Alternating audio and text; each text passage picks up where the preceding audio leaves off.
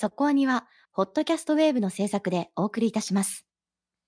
会いたいな声聞かせてよ。つながって笑顔をた始めよう。さあ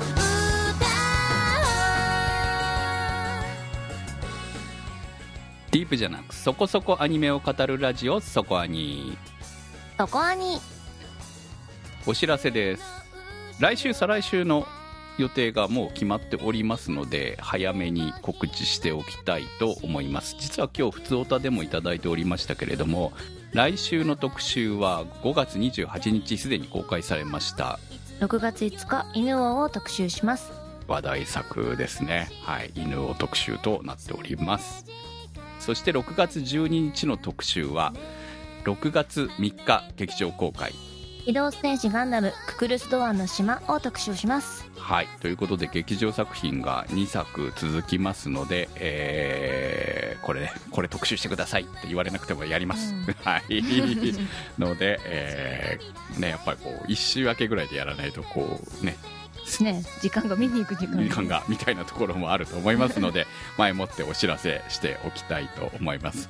あのー犬王の方もねまだ私の方は見てないですけれどももう公開されて非常に話題になっておりますので、えーまあ、楽しみかなっていうところもありますしえーそしてえーすで、にねもうこう冒頭が公開されておりますククルス・ドアンの島もねこれ予告見てて結構私は大好きかなと思っておりますけれどもガンダムグループでお届けしたいと思っておりますので こちらもお楽しみということで。はい、えーもちろんねテレビアニメシリーズも気になっておりますので劇場の2作が終わったらアニメやりたいかなとテレビシリーズやりたいかなと思っております。ね。そうです、はい。まあ最終回も近づいてくるんですよね。うん。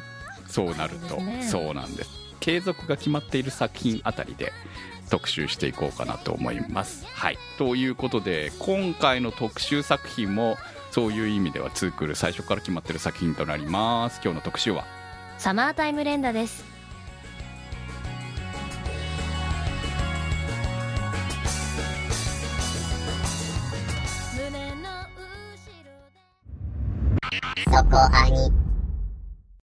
サマータイム連打。牛尾が死んだ。幼馴染小船牛尾の訃報を聞いた網代新平は2年ぶりに故郷である和歌山市人ヶ島に帰ってきた家族や友人との再会、滞りなく行われていく葬儀。しかし、親友、菱形壮は、牛尾の死には不審な点があり、他殺の可能性がある、と、新平に告げる。原作は田中康樹による漫画「少年ジャンププラス」にて2017年10月から2021年2月まで配信されたコミックスは全13巻アニメ版は監督渡辺歩シリーズ構成瀬古博アニメーション制作 OLM により2022年4月より放送2クール全25話で物語の最後まで描く今回は第7話「旧敵」まで視聴済みでの特集となりますということで始まりましたサマータイムレンダー特集となります。はい。アウトガイでも褒めておりましたけれども、サマータイムレンダー。まあちょうどね、3話というところで、3話まで行ってたの？あのタイミングって。で、いや、に、なんかちょっと遅く始まったじゃないそうですね。私だから2話ぐらいだったのかな、あのタイミングっていうのは。3話見たら、まず、驚くじゃない ?C パートで。牛尾に出会って、おいおいみたいな感じではあるわけなんで、だからそこまで行ってなかったのかな？うん。まあ、とにかく驚きの展開が、というかね、これ、7話まで見て、また1話から見直すと非常に面白いですね。うん。か、その時見た時は、あれ？これってこうだったのかなっていうのが、うんこうなぜだろうみたいな、そうそうそうなぜだろうみたいなものが、7話で3話が回収されたりとかするわけですよね。うん。だから例えば、えーっと、今回7話で、えーまあ、龍之介が出ますよね。はい。3話の小早川マートの2階では、すでに龍之介と戦った跡があるんですよね。あの時はね、龍一之介がとかはの、。そうそう、ね何の穴なんだみたいな感じの描写はあるけれども、でも、それがわかるのはもっと先であるっていうさ。後から見ると、あのシーンって、あ、こういう風なことがあったんだという風に思わせてくれるっていうのは、こう、面白いなという風にね、感じますよね。まあ、タイムリープものならではの。そうです、同じ時間をね何度も繰り返しているっていう。ただ、その、タイムリープしている、まあ、主人公がまあタイムリープしてる。まあ、しいわゆるこれって、まあ、リゼロ的な死に戻りですよね。うん、まあそうですね。はい。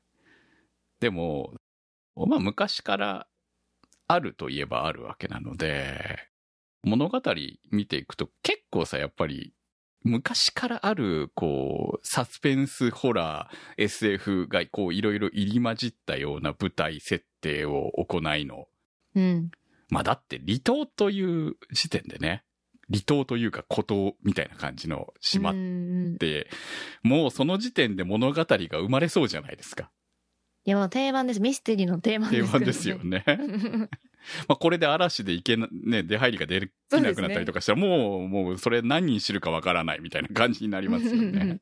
うん。まあ当然そういう島だからこその人間関係とかありますよね。そう、なんかやっぱり、島だから結構こう、人を知ってるじゃないですか。そこに住んでる隣の人が。そうなんですよね。誰なのかとか。誰ね家族から知ってたりとか、コバマートがオープンしないっていうだけで平気でずかずか家の中まで入ってく隣のおばちゃんとかね。普通、ありえないですけど、でも田舎だったらまああるかもねっていう感じの。だって子供の頃から知ってるしみたいなさ。そうですね。うん。まあ、ある種親戚付き合いみたいなノリが近所にあったりとかする。その、いいところもあれば悪いところもあるみたいなところがまあ物語になったりする場合もあるわけですけれども、そういうところをね、こう、その近さ、ゆえに起こりうるみたいなところがあったりとかするのかな、みたいな、そんな感じも、えー舞台としてはね、いくらでも物語広げられそうなところを、こう、この時代に持ってきたなという感じを受けますけれども、コメントいただいておりますので、行きましょうか。笹メガネさんからのコメントです。じりじりと照りつける夏の日差し。出会う人すべてが知り合いのような島ならではの関係性。そして逃げ場がない閉鎖的な離島という環境。皆まで説明しなくともアニメーションの絵作り、和歌山弁が飛び交う島民たちとのコミュニケーションでぐっと引き込ませてくれる舞台設定が素晴らしいと思います。ミステリー要素も興味深いのですが、作者もゲーマーなだけあって、随所に感じさせられるゲーム的要素が面白く、新平の記憶を引き継ぐ能力もゲームのセーブ機能のようであり、また5話で登場した4本腕の影を初めて見たときは、こんなの相手に手も足も出ないでしょうと、見ているこっちも絶望してしまうような状況でも、影の特徴を少しずつ観察していくことで様々な法則を見出し、徐々に攻略していく様は、昨今流行りの死にゲーを彷彿とさせるようで、ゲーム的な気持ちよさを感じます。ヒズルやネズたちと共に影を倒していく様も、どこか協力ゲームっぽいですね。今後は影の牛尾も関わっていくことで、新平との切ない恋模様も描かれていくのでしょうかね。牛尾が入ることによって変化する、新平とミオ、ヒズルとの関係も気になっております。はい、ありがとうございます。この舞台になってる人ヶ島。これモデルになった島がありまして、友ヶ島っていうんですね。和歌山県和歌山市。もう今回すごく、えー観光協会とコラボしてるみたいな感じみたいですけれども、うん。えー私も人ヶ島で検索したんですよ。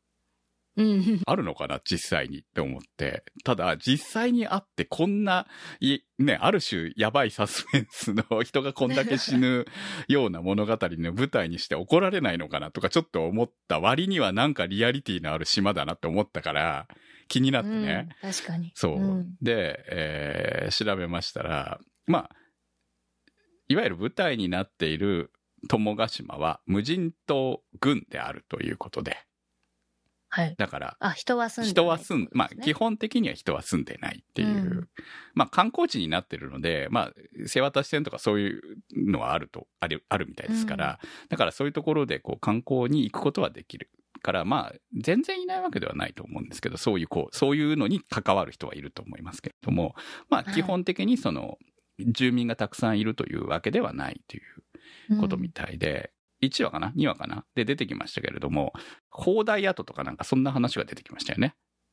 うん。あれは実際に存在するということで、だからまあ、うん行くと、あれが見れるわけですよね。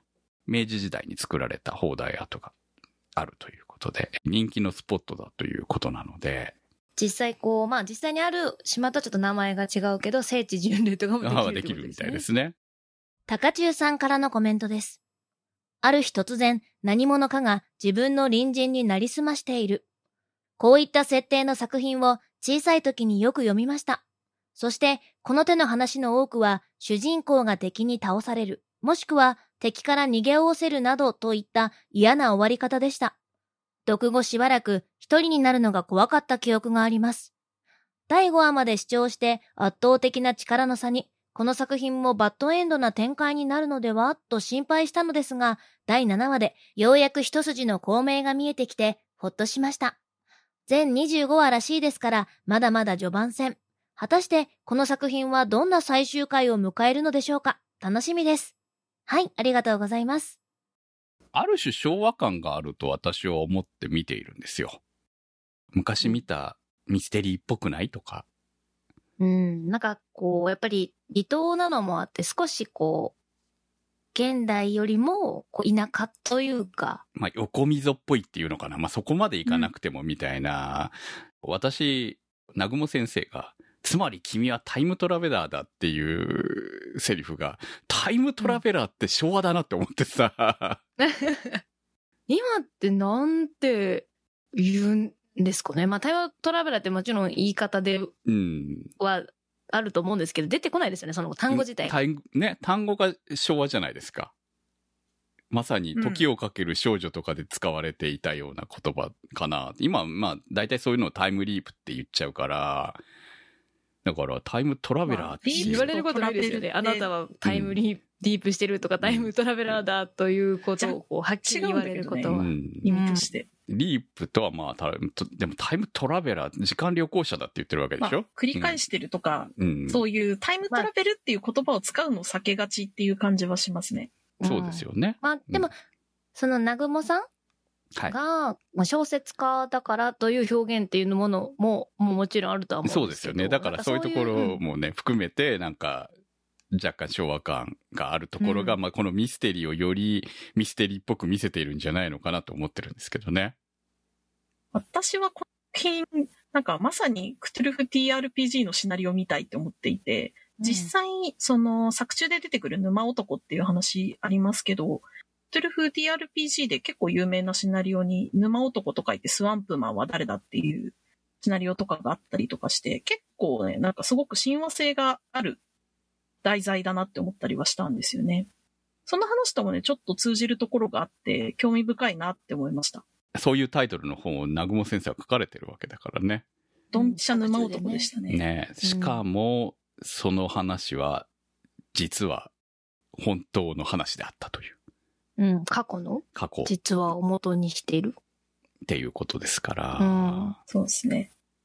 このスワンプマンの評価はジャンププラスの方のおまけで読むことができるので、賛否両論なんだっていうことが分かってちょっと面白いので、ぜひ読んでみてほしいですね。おう そのスワンプは、アマゾンレビューみたいなのが見れるんですよ。ああ、なるほど。ね。この本のね。なるほどね。そうそうそうはいはいはい。本当のことを書いたら、そりゃ、面白さというところじゃない。いや、それはできすぎでしょみたいなことになっちゃうんじゃないのかなって思うよね。逆にね。まあね、事実は小説より何とやら言いますから、そうなんですよね。そういうものなんじゃないのかなと思いますね。と怪奇小説としてはコテコテすぎませんかねみたいな反応になるかもしれないですよね。そうだよね。確かにね。まあ今回、第7話まで視聴済みでの特集となっているわけですけれども、これ25話までやるんですが、今の段階で、敵が一体どういう存在なのかとか、なんとなくもう見えてきた部分っていうのがあるじゃないですか。それを見ていると、さて、あと残り結構あるぞと。うん。何をやるんだろうと。今、ある意味ね、これワンクールで終わるぐらいの流れで今来てんじゃないのって思うぐらいですよね。そう思います？いや、いや、もちろんね終わって、もおかしく終わないなってってもおかしくない。なぐらいな感じの勢いで来てるとう思ってるんですよ。ああ、それはそうです、ね。そうでしょ？だから当然これはこの後、我々を騙すっていうか、多分12、13話ぐらいのタイミングで、いや、もうこれ無理なんじゃないのっていうタイミングが来ると思うんですよ。うですね。なんか、あの、私今、この、アニメやってるところまでしか原作読んでないんですけど、はい。あの、それを見た時点で、はしょったり時系列を入れ替えてるところがあったりするので、こう、今、むしろ短縮してるっていうことは、これから先長えぞっていう感じがしてるのと、あと、これはもう確定の情報でいいよねって言ってるのが本当にそうかなって思ってるのが何個かあるので、絶対ひっくり返ると思うんですよ。と思います。はい。てかまあ、はい。それが結構こう、やっぱ25はあるっていうので、逆にそう思うっていうとこだですよ。うん結局ね。これがワンクールとか一体何話までやるかわからないっていう風な感じで最初から予定されていると、うん、ワンクールで終わる流れかな？もう結構ね、味方も出てきたし、多分まあ一回の死に、生き、一回死んだぐらいのループじゃ終わらないとは思うけど、あと二回ぐらい死ねば終わるんじゃないかなと。いう風に、えー、ワンクールで終わらせるんだったらっていうような見方をしてしまう我々の悪い癖があるんじゃないかと思ってるわけですよまあ、ね終。わってもね、おかしくないぐらいもう進んでますからね、情報も得てますし。得てるからね。まあもちろん分からってないことは山ほどあるんだけど、でも、こう、光は見えてきたみたいな感じ。でも絶対この光は裏切られるぞって思ってるわけですよ。うんうん それはなぜかといえば25話まであるからっていうさ。私、やっぱ裏切られたいじゃないですか、こちらも。今このワンクールが主軸の中で、こう、ツークールでやるっていうことによって、よりこう、この後どんどん絶対なんかあるぞって思えるのはすごいいいことだなと思います。割と最序盤に、これ最後まで解けないかもしれないなっていう謎とかが振られてるので、うん。これはそんなに早急に解決しないでしょっていうのを思うと、まあ、25話はいるよなっていう感じしますよね。いりますね。うん単純に敵さえ倒してしまって終わりだったら、ワンクールで終わるんだよね。でもそうじゃない。そうですねん、っていうところが、まあ果たして何をもって終わりとするのかっていうところもあると思うし、敵を倒し終われば終わりなのかっていうところも、果たしてそれがハッピーエンドなのかっていうところもあるしね。まあ、どこをゴールとするかですよね。そうなんだよね。っていうのもあるので。この手の作品で母体が出てきた時点で、それを滅ぼせば全部消えるのでは説みたいなの出てきますけど、牛尾の存在が結構ネックになってくるじゃないですか、そうすると。っはい。て考えると、どこを落としどころにするんだろうっていう気はしていて。まあでも牛尾みんなが幸せになはる死んでるわけですからね、言ってしまえばね。今の段階ではね。でも帰ってきてますよね。そうですね。独自の、まあコピーとオリジナルは何が違うのかっていうのはテーマの一つみたいですからね。まさにスワンプマンですね、思考実験う。の。うんん。だからそれが、それを考えたときに牛尾の存在というのが、まあ一番の問題になっていくでしょうし。あオリジナルを消したら全部消えるんだったら牛右衛門消えるのかいっていうのは一番葛藤しそうなところじゃないっていうふうにも思うので。まあこの後どんどん牛尾、まあ牛尾のあの天真爛漫なキャラクターっていうのは本当に、まあ独立さえしていれば牛尾なわけですからね。うん。うん。ですし、こう他の、その登場人物っていうのはある程度、こう、想定した範囲内で動いていているような気はするんですけど、後ろだけはちょっとイレギュラーな感じなので、今後こう、繰り返すという点で、その邪魔にもなるし、味方にもなるしっていう存在ではあると思うので、どういうふうに関わってくるのかなっていうのは気にはなりますね。そうなんですよ。まあ基本的に牛は味方なはずなんですけど、でも牛尾の存在そのものは影ですからね。だから牛尾のコントロールを影がもうできなくなっているだけであって、でも影には違いないっていうふうにして考えると、なかなか難しいよね、これはね。まあその辺が、あのーどう描かれていくのか。ああやってこう、牛尾が常に近くにいるようになってくると、たとえあれは影だ影だと思っていても、新平が心の中でそれを否定しかねない部分も当然出てくると思うので、いやー難しい。よくまあ突きつけてくるなっていう感じですよね。そこまで絶対まだいかないじゃないですか。はい、まだいかないですけど。それは後半だってなると、こっから先まだね、謎を解いて、どこまで解決するかっていうところもはい、見どころにはなるかなと。思いますね。そうですね。ラコシュレトさんからのコメントです。原作未読のアニメ勢です。新平は俯瞰することで冷静に標準語で思考し、話す言葉は方言というのが面白いです。牛尾の前では内面でも方言に戻るところなど細かいですね。死んだ弟なのか、ペンネームなのか、判断つきづらい人格がもう一つあるヒズルの謎。本体 VS 影の戦いが主軸ですが、主人公側の新平やヒズルにも二面性があって、ドラマを複雑にしており、非常に面白いです。なかなか先が読めず楽しみな作品の一つ。オープニングの夏の終わりのような音楽も好きです。ありがとうございました。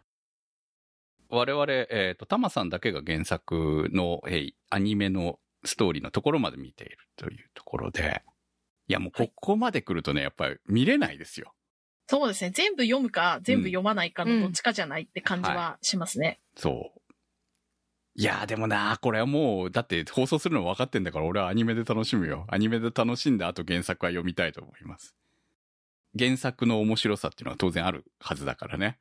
私はでも正直読みたいなっていう悩んでますね、今ちょっと。まあそれはね知りたいよね。ここまで来たらね、もう結末を知り、そうです結末というかこの秘密、いろんな秘密を知ってみるとより分かる部分っていうのも、あ、なるほどこう来たかっていうのはあると思うので、はいでも、でもな、やっぱこれはやっぱ初見で楽しみたいな。いや、そうなんですよ。だからそう、うん葛藤が今すごいです。その、うんどっちで、こう、だから分かってるじゃないですか、もう。はい。作るっていうのが、うんだからどっちで行こう、私は耐えられるのだろうかっていう 今葛藤をしています、いやだからね、そそうですの、ね引きによって手を出したくなる気持ちになるじゃない。なる。だからうまいんですよ、これ。れはね、作品がね。そうん。毎回畳むとこうまいですよね。ね引っ張りがうまいよね、本当にね。私はこの特集が終わったら、残り全部読んじゃおうと思ってう。いや、ます。そう、その私もそうそう悩んでる。答え合わせを、今回、今、私が話したことと、この後の感想で答え合わせをしようと思ってます。そうですか。いやいや、多分また特集あるよ、これ。サマータイム連打特集もうその時にはニヤニヤしてドヤ顔して私何も言えませんとか言ってると思いますよ。いや、俺は毎週派だよ。毎週派。いいと思いますよ、本当に。ううんん。待てるなら。うん。コメントいただきましたけど、方言いいですよね。素朴な感じしていいですよね、みんな。あの、新平が標準語に戻ってる時とかの温度差みたいなのも感じられて、すごくいいなって思いますね。小船美夫役の白洲佐穂さんは和歌山出身ということで、えー和歌山弁がちゃんとね、本物の和歌山弁ですよ。美夫は。まあ、他のメンバーはちゃんとね、こう方言指導がついているということで。まあやっぱ音がつくことの強みだなって感じしますね。ああ、そうですね。確かにね。うん。結構このお話、こう喋り方で、例えば先生も、こう、二キャラ同じ、まあ、見た目で。話すときも、話し方が違うだったりとか、まあ、新平も、こう、心の声だったり、思考してるときと、普段喋ってるときは違うっていうので、こう、緩急がついてたりとか、分かりやすくなってる部分は大きいなとは思うので、まあ、それで言えば、あの、本人と影の声みたいな、まあ、うんね、温度感も違いますしもんねおりちゃんとかも、すごい変化だったわけですしね。うん。まあ、こういうところちゃんと久組宮さんとか当ててるっていうところが、そのより作品の深さになってるんだろうなと思うわけですよ。うん。うまかったですね。なんかこっちをこう、誘惑してくるとき、実はこうなんじゃないのみたいなことを囁いてくるときに、だんだん小姉変わっていく感じとか気持ち悪くてよかったですね。いやすごいー、しおりの母親の朝子。タコでこれがね、朝子が影だっていうことに気づいて、何泣い泣いてんだよ、みたいな、こうね、あの冷たい感じすごく良かったなと思うんですけど、でも二人ねう、ん。本当に仲良かったみたいなんですよ。はいだから、うんかわいそうだなって思います。その、ひずるが東京に行くときに、朝子が渡した手紙があるんですけど、それが、あの、ジャンププラスのおまけで見れるんですけど、すっごいいい子なんですよ、朝子ちゃんって。はい。もともとね。うん。これが久しぶりに会ったらあれだったらもう泣くよ。うん。その、全然違う人とかだったらまたほら、周りから見てもね。だからこれがコピー、完璧なコピーだから、その影として動く時を除けば朝子なわけですよね。言ってしまえば。なんか逆に朝子だからというか、こう影だからこそ、リアリティ的には本当にその人そのものなわけじゃないですか。っていうことですね、結局ね。そうってなると、うんよりこう、悲しみだったり、憎しみだったり、こう、嫌悪感みたいなものって、より絶対増長されると思うので、多分そそこがこはすごい出てね、ますよねひずるの態度でわかるかなって、なかなかこれ、まだ新平はそこまでいけないわけじゃないですか。別物というよりはう、んちょっと迷いがやっぱりありますよね。そうそう。千織ちゃんに対してですら、7話の様子を見ると、絶対あいつは倒さなきゃいけないと思いながらも、やっぱりどこかに甘さがあるわけなので、まあそのぐらい、こう、リアルに、あの、まあ演じてるというか、リアルしおりなわけですからね、言ってしまえばね。んなんですようね。ん。だから、その怖さ。ミオに対しては、こう、より深い関係であるがゆえに、敵として見た時には倒せるのかもしれないですけれど、逆にそうじゃないからこそ、なかなか吹っ切れないみたいな部分もあるのかもしれないなというふうにも思いますね。あと、オープニングについて触れられてましたけど、オープニングもエンディングもいいですよね。なんか本当に、これ、夏の終わりに、まさにサマータイム連打というタイトルだけあって、まあまだ今から夏ですけど、これワン、ツークール終わる頃が夏が終わるわけでしょ？うん。またこうなんか切ないような、まあもともと切ないような音楽ですけど、こう、ね、響くんでしょうね。終わった時に。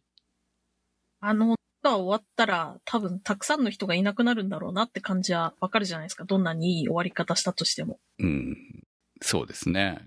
決して綺麗にみんなハッピーエンドみたいな終わり方はしないんじゃないのかなと思いますので、何かが勝って何かが残るみたいな。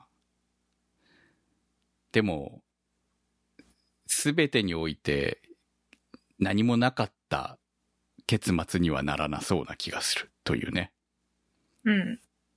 わ程よい喪失感があるような終わり方に似合いそうだなっていう曲そんなではありますよね。曲なんですよね。だからこの曲を聴くと、ああ、そんな物語なのかなという感じを受けるっていうね。いや、まあ結末に向かっていくこう何かが現れているんじゃないかという感じもありますね。何なんでしょうね。人間ってこう、夏休みの終わりが寂しいみたいなものを年取っても感じるんだねっていう夏休みなんかないけどさ。そういう感じがあるよね。そうですよね。サブレー鎌倉さんからのコメントです。7話では本格的な影との戦闘が描かれていましたが、気になるのはやはり牛尾の影の存在です。どうやら影の自覚がないようですし、主人公たちと共闘したりするのでしょうかそして彼女はずっとスクール水着のままなのでしょうか続きまして、ミーシェルさんからのコメントです。1話目からきっと見えないところで何かが起きている作品だと感じていました。何度か繰り返していくにつれ、最初の出来事の裏では何が起きていたのか、行動を変えることで、その後の展開が変わり、それにどう対処していくのか、影の設定も少しずつ判明していく展開が飽きさせません。何度も見直しして確認したくなる作品ですね。影になった時に同じ声優さんが人間の時とは違う演技をしているのも見応えがあります。女の子の影、しおりから一緒に影になろうと主人公の新平を誘うところはゾクッとしました。主人公の片目の色が違うのはなぜなのか、お母さんとは何なのか、まだわからないことはたくさんあります。原作は完結しており、ツークールで描き切ってくれるようなので、これらすべてが明らかになり、終わりを迎えてくれることを期待しています。最後に一言、南方先生が影を退治するときにハンマーを使うところ、力強さがあってすごくかっこいいです。ありがとうございました。さあ、ということで7話まで終わったわけですよ。まあ気になるところがいっぱいあると思うんですけれども、今疑問に思っていることって何でしょうね？まず私気になっているのは、1話からあのレストランの酔っ払いが、えースーツの女性を探しているっていう話から、龍之介が現れたっていう話につながるわけですけれども、まあ民宿中村の主人だったっていうところに。で、あれっていうことはもうすでに起きている時系列、事故、まあだから起きているということになるわけですよね。だから、新平とうん。並行して、先生を探してる新平が存在してるっていう時点で何かおかしいんですよね。そうでしょう。だからそこが、1話の段階でそれが起きてる、あれが初めてだったわけですよね、新平としては。うん。新平が初めて船から降りる時にすでに探しているっていうのは、その物語はどこのループなのっていう疑問点は残ってるんですよ。うん。記憶がおかしいんじゃなければ、新平二人いるじゃんっていう話になってくるのかなって思うので、まあ、この世界のループっていう、その、まあ、ループなのか、その、タイムトラベラーだって言われるわけですけれども、そこがね、一体どういう設定なのかっていうところがまだ明らかになっていないというところが、それによって変わるじゃないですか。まあ、例えば平行宇宙があるパターンなのか、世界線が別なのか、それとも世界線は一本しかなくて、その中でやり直しているのかっていうところが疑問点としてあるんですけど、一つのキーワードとしては、第5話で昔失われた母の片目、それがあれば時間の複製が可能かっていう、影の親玉がそんなセリフを言うわけですけれども、お母さんも出てましたね。白い感じの女の子。そうですね。で、その片目。その片目があれば時間の複製が可能。時間の複製っていうのはコピーですよね、言ってしまえばね。そうですね。で、コピーは、時間軸が新たに作り出されている？まあ、切ってるわけじゃないのかもしれないなとは、そのタイトルからもちょっと思いますね。サマータイムをレンダリングしてるんでしょこれ。はい、はい。っていうことだと考えると、複製というか作り直しているのかなっていう気もしますね。うん。だからそこがね、明確にされていないので、どう、まあそういうふうに通るのか、どうなのかっていうところがあって、そこのヒントがこの1話にあるのかなっていうところはあって、やっぱり疑問だったんですよね。1話の段階ではあんま気になってなかったんだけど、3話まで見て、あれっていう、その一番、この世界のそのいわゆるループっていうのはどういう仕組みなのかなっていうところが、結果的にまだ今の段階でわからないなっていう、そのわからないのに、こう物語は進んでいってるなっていうところがね、疑問点としてやっぱありますね。あと気になっているもう一つは、牛尾のスマートフォンを戸村から回収してますよね。新平くんは。そうですね。でもそれはそれ以降、その話出てきてませんよね。まあ、最後に牛尾があんな感じで出てきたんだったら、牛尾に開けてもらえばいいんじゃないですかね。はいはい。だからそのスマートフォンに絶対何かありますよね。だって普通に考えて、戸村に預ける必要はないわけでしょ。だから牛尾は何かを知って、その時の牛尾は知っていて、で、そのスマホに何かを入れて、それを戸村に渡している。っていうことの部分に対してはまだ明らかにされていない。うん。だ3話の話だから多分忘れてると思うよね。私も忘れてましたからね。これ見直して気づいたっていうさ。きっとこん今回の週では活躍するんじゃないですかね。どうだろう。まあ、いっぱいありますよね。あの、の妹の時子が明らかに影と通じているって感じの描写がありましたけど、お父さんらしき人もなんか不審だったじゃないですか。いや、まあ、お父さん確実に不審ですよ。だってお父さんの横にいたの影じゃないですか。車椅子に乗ってた人は。身内とかなのかな？多分、奥さんなのか何なのかわからないですけど、まあ、あの影は本当に影のままでしたからね。うん。だからあれが誰なのかっていうのもあります。なんか1話の段階で、あの、お葬式でまあ、その、お化粧されてるじゃないですか、はいその、その、首の線を消してる作業をしたのは誰かっていうのを、その、ここまで7話で明かされてて、看護師さんがしてるよっていう話をしてるんですけど、その看護師さんまだ一回も出てきてなくて、もしかしてその辺の関係が、こう家族を殺すとかっていう設定と何か関わってきていて、その関係者なのかなと、このはい。家族のひし、ひし形。家ですね。ひし形家のね、うんそう、ひし関係者な形いいと。ですね。はい。うん。やっぱりね、これ物語的に各お家の物語っていうか、お家で話が進んでるなっていう感じもあってね。小船家とか、ひし形家とか、小早川家とかさ。やっぱりそこの家族っていう部分が、やっぱり描かれているから、まあ、今回ね、話ありましたけど、やっぱり家族を殺すっていう影はうん。まあ、ひし形家に関しては、確実にこの物語のキーですよね。特にお父さん。そう。そうですね。だし、そうもまだ、その1話の段階で結構、新平が質問したことに対してもう話をこう、話をこう、そらしたりとか、アバウトにしちゃったりとか、なんか意味深なこと言ったのに次の日あったら、いや、それは、みたいに、ごまかす描写が結構あるので、かなり隠してるな、っては思ってます。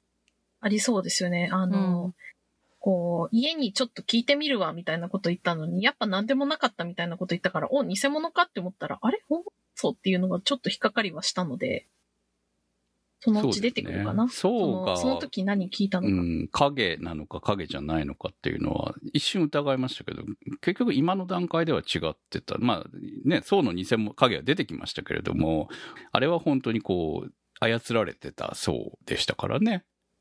うん。まあだから、どこの段階から影がいるかっていうのももちろんあるとは思うんですけど、そうですね。あの祭りの会場で作られたものだったみたいだから、そう考えると、あのタイミングで入れ替わってるってことはなかったはず。うん。一、人しか作れないが大前提なので、そこが崩れなければ。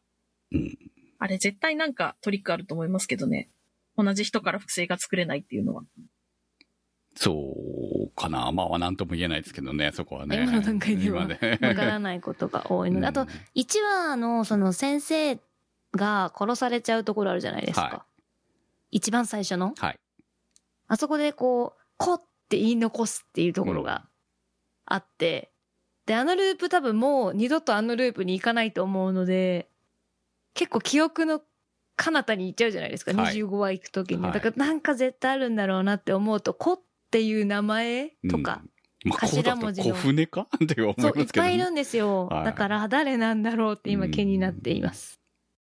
まあ大体もともと君を助けに来たっていう、君を助けに来た、来るまでの流れがわからないもんね。まあ、何の連絡を。そう、アジロもらったというそう、誰からまずアジロ新平を助けろっていう連絡をもらったのかと。少なくともそれはアジロ新平からではないわけなので、いや、わかんないよね。この後出てくるアジロ新平が何かをするのかもしれないからね。なんですよね。結構1話が肝だなってちょっと個人的には思まあっていて。大体こういうのは1話が肝ですよ。そう。なんか、1話で分かんないことと、あとその、ループものですけど、1話をループするってことあんまりないじゃないですか。はいその、同じような展開になるってことがないので、あの1話に、こう、詰め込まれてるなってすごく思っているので、さっきのそうの話もそうですし、はいそもそも、冒頭で、牛尾が、こう、新平と喋っているシーンもあるじゃないですか。はい。船で。うん。まあ、あの、あそこも何なのかっていうのもわからないですし、きっとまた1話を見返すことになるなってずっ思ってね。尾のそのまあ、ある種、こう、夢の中に出てくる牛尾的なものっていうのは、何でも知ってる感があるんですよね。ね、なんたら最初に新平に目くれたのも、後ろなんじゃないかなって思うんですよね。うんうん。突然変わってたみたいなこと鏡見て気づきますよね、新平ね。まあ、普通その日の朝に鏡見ると思うので、その日の朝までは普通だったんじゃないかなって思うと、やっぱ、あの、船で寝てた時なんじゃないって思うんですけどと思いますよね。だって2話の段階で鏡で右目の色の違いに気づいてるわけですから、それまで気づいてなかったっていうことなので、生まれてからずっとあの目を持っていたわけではないわけですよね、新平はね。うんそう。うそう、牛尾と話してるシーンは結構謎が多いので、その、例えば、本当だったら先生が座っているはずの椅子に誰も座っていなかったりとか、でも、牛尾はちゃんと水着のままそこにいるし、でも別に船に乗っているわけでもなく、あれが夢なのか、じ現実だったのか、そこも結構大事になってくるかな、あとあととは思ってます。うん。ノイズ入ってたから現実じゃないけど夢じゃないのかなどうなんだろうとか気になりますよね。そうですね。だから、そもそも繰り返せるので、その、この1話の段階が1回目というか、その、まだ何もしていない新平なのか、もしかしたらもう1回ループしてるかもしれないしっていうのが、その私はもう辺も。1話見たときに、あれこれすでに2回目以降のループに入ってると思いましたからね。うんうんうんうん。そう。でも、それじゃわかんないよね、さすがにね。それがどうかっていうのはさ、1話の段階じゃ絶対わかんないしさ。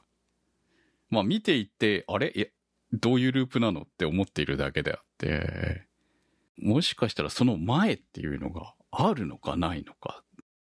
私は新平の生まれとか、あと、ひるこ様とか気になってますね。その、ひるこ様って海から来るものっていうものだったと思うんですけど、海から帰ってきた人って牛尾がそうなんですけど、新平もある意味海から来たじゃないですか。あと、はあの、新平のご両親が海の事故で亡くなったのかなあの時新平って一緒にいたんですかね？いわたんだったらもしかしたら海から帰ってきたものかも。うんそこの一度死んで話海からは帰ったもの。出てないんですよね、結局ね。うん描かれてない。っていうとなんかちょっとうん特別な何かを持っててもおかしくないんじゃないっていう気はしちゃうんですよね。そう。なんかそう思うと、そのしおりも、海でほら、事故にあった後に帰ってきてて、ちょっと特殊じゃないですか、しおり自体も。はい。特殊な影ですよね。影を作れる影ですよね。うん。海が関係あるんですかね、やっぱり。どうキーになるというかなんでしょうね。私はとにかくその新平の両親の件は気になってはいますよ。まだ表に出ていないから。なんかありそうですよね。うん、彼がその特別である理由みたいなところに何かその両親が関わっているのかなっていうところは思わないではないですね。まあ、あとは本当に二重人格なのかどうなの二重人格のようなものって言われてますけれども、あの、ですよえーね。ひずる、えーまあ、竜、竜之介ですよね。南雲先生。まあ、竜之介になっている時はめちゃくちゃ強いという。うん。ワンとかに違いがあるんだったら、なんかちょっと違うような気も何らかのしね、ます要素、ね。その要素があるのかなという感じはありますけれども確かに、。その人格が変わると腕力とかも変わる人はいるあらしいんはいはい。ですけど。そうは言われてますけど。どね。はい。ただの二重人格だったら二重人格って言えば済むことなので、うん。そうじゃない何かはあるんでしょうね。確実に。あの二人の中には。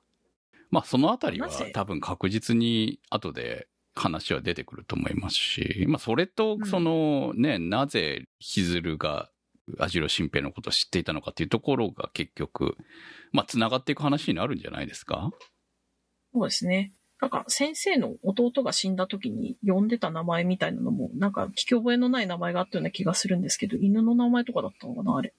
なんかハイネみたいな名前のはいはいはい。ハイネは、あれですよね。浮いてたやつじゃないの？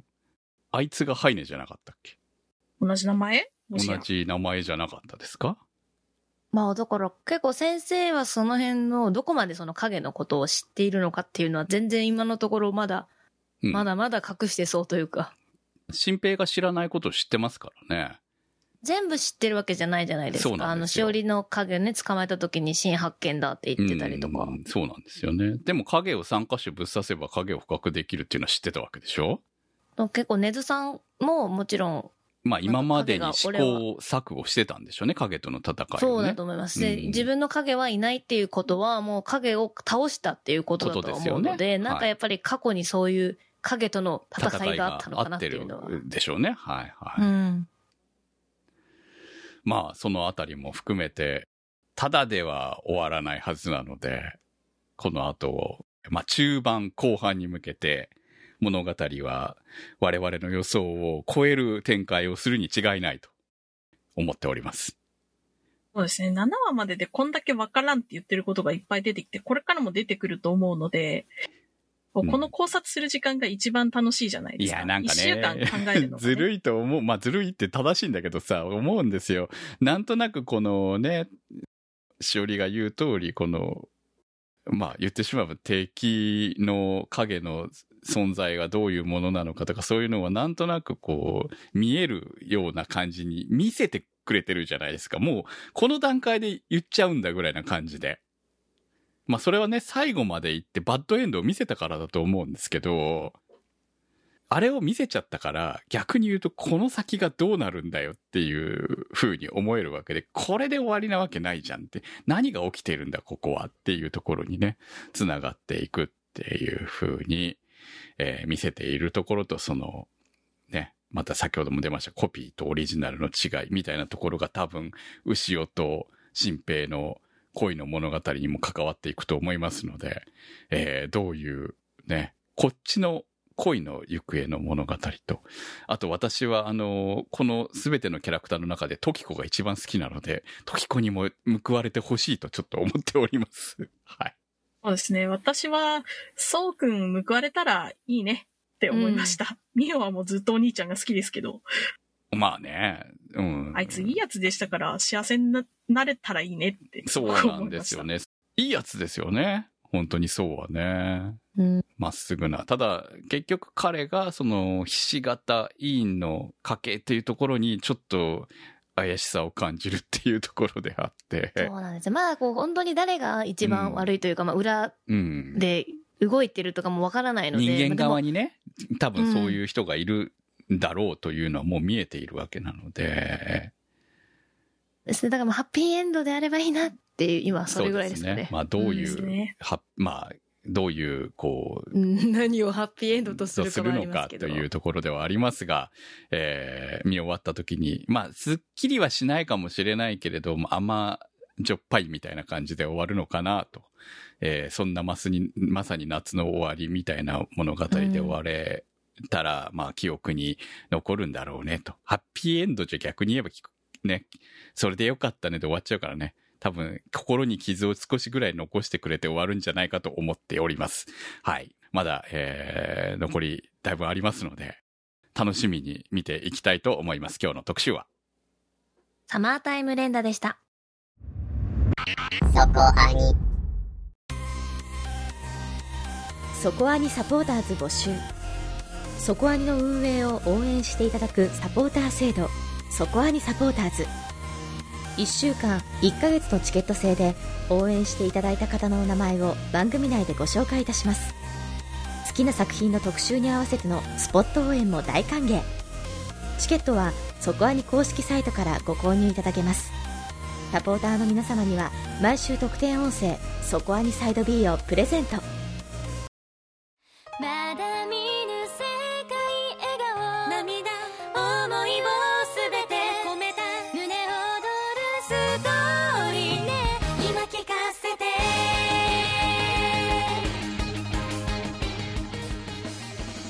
お送りしてまいりました、そこアニです。冒頭でもお知らせしましたが、えー来週6月5日の特集は、犬王を特集します。はい。ちなみにその後6月12日は、機動戦士ガンダム、ククルスドアンの島を特集します。はい。ということで映画が2本続きますので、皆さん感想お待ちしております。投稿の宛先は、そこアニ .com までメニューバーにあります投稿募集からお待ちしております。サマータイム連打特集は、立ち切れ線香さん、青梅財団さん、マキさん、夜さえあればいいさん、みわっちさん、つねしんさん、福さん、メガネ属性ノットイコール負け属性さん、たけさん、ひひさん、くもは42さん、横綱さん、ささメガネさん、しおしおさんのサポートにてお送りいたしました。サポーターの皆様には毎週アフタートーク「そこはにサイドビ B」をお届けいたします。今週もサポートありがとうございました。それではまた来週お会いいたしましょう。お相手は私組むと。たまと小宮あきでした。